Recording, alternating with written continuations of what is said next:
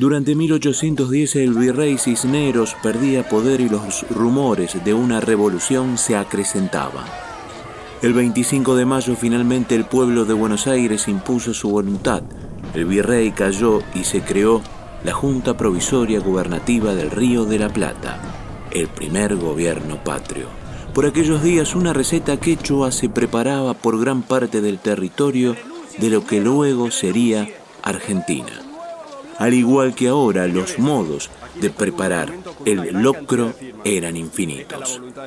El cocinero Ezequiel Marín nos comparte su receta para lograr un buen locro. Buenas, ¿cómo andan? Yo soy Ezequiel Marín, cocinero, dueño y cocinero de Adelita. Soy cocinero, eh, estudié cocina y hago eso, es lo único que sé hacer y realmente es lo único que me gusta hacer. Eh, les voy a compartir mi receta de locro, eh, la que hago yo. Hay muchísimas versiones de locro, eh, todas están bien. Es como un chimichurri, digamos. Hay muchas versiones y todas están bien. Yo les voy a pasar la mía, la que hago yo. Y bueno, espero que les guste y que les sirva.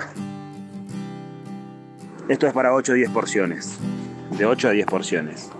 Los ingredientes son porotos negros, 120 gramos, porotos colorados, 120 gramos, porotos payares, 120 gramos, porotos alubia, 120 gramos, maíz blanco partido, 300 gramos, zapallo, 2 kilos y medio, zanahoria, 1 kilo, cuerito de cerdo, 600 gramos, carne vacuna, 400 gramos, carne de cerdo, 400 gramos, panceta, puede ser ahumada o salada, la que les guste, 120 gramos, chorizo de cerdo, 4 unidades, chorizo colorado, 4 unidades, que pueden usar el colorado eh, tipo longaniza o el colorado que se vende eh, crudo. Vino blanco, medio litro, caldo, un litro, o el equivalente que o tres cubitos que es el equivalente a un litro. Si quieren pueden hacer un caldo ustedes mucho mejor mucho más rico merquén que es eh, un ají ahumado muy rico. Le pueden poner el ají molido si no pero yo prefiero merquén porque es más rico. Pimienta negra a gusto. Merquén también a gusto. Pimentón a gusto. Sal a gusto. Agua cantidad necesaria. Y cebollas grandes tres unidades. Paso a contarles ahora el procedimiento de la receta del locro.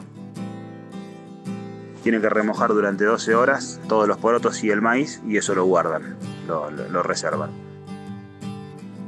Después el zapallo lo pelan, lo cortan en cubos de 2x2 aproximadamente, siempre aproximadamente, los cortes nunca tienen que ser perfectos y lo guardan también. Cortan la zanahoria en cubos de 0,5 centímetros de lado aproximadamente también y lo reservan. El cuerito de cerdo lo hierven durante 5 minutos, desde que el agua empieza a hervir, ahí los ponen, 5 minutos, lo sacan y con la ayuda de un cuchillo le retiran el exceso de grasa. Después lo cortan en tiritas de, 2 por 1 centímetro aproximadamente y lo guardan. La carne vacuna y el cerdo lo cortan en cubos de 5 por 5 centímetros aproximadamente también. No se olviden que todos los cortes son aproximados, es para que porque por ahí se dicen cubos o en dados y no se sabe realmente ese tamaño, entonces es para que tengan un, aproximado. La panceta la cortan en cubos de 0,5 de lado también y la guardan. Con un escarbadiente, con la ayuda de un escarbadiente, agarran los chorizos y los pinchan un poco y los llevan a hervir desde que el agua esté hirviendo también de 8 a 10 minutos. Lo sacan y lo cortan en, los cortan en rodajas de 0,5 centímetros de lado también, eh, aproximadamente y lo guardan, lo reservan. La cebolla la cortan en cubos de 0,5 centímetros también de lado aproximadamente y la reservan. Después agarran una olla grande, la ponen al fuego de una hornalla a fuego fuerte y un poco de aceite. A mí particularmente me gusta el oliva, pero el aceite que les guste, un aceite, un aceite neutro también va muy bien y ahí en esa olla ponen la cebolla, la zanahoria y una pizca de sal. Cocinan 5 minutos aproximadamente y agregan los porotos, todos, el maíz, el zapallo, el vino, el caldo y lo cubren con agua hasta tapar todos los ingredientes. Que los ingredientes queden todos sumergidos en agua, pero tampoco le pongan mucho, solo que queden sumergidos.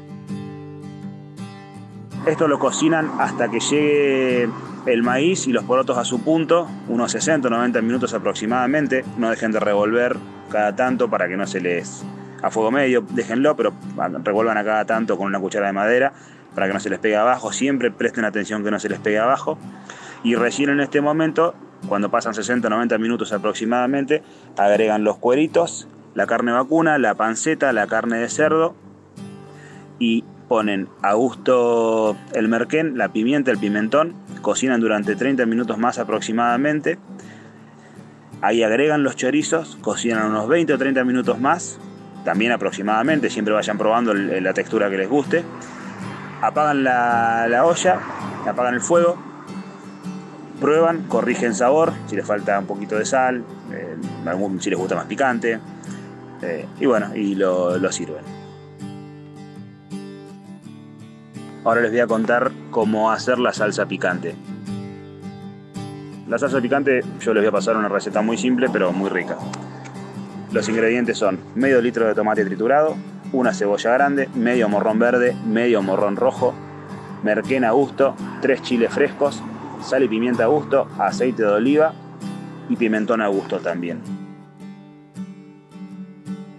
El procedimiento de la receta de la salsa picante es muy simple pican en cubos desiguales, o sea, no importa el tamaño, lo cortan en, eh, cortan en cubos la cebolla, los morrones y los chiles.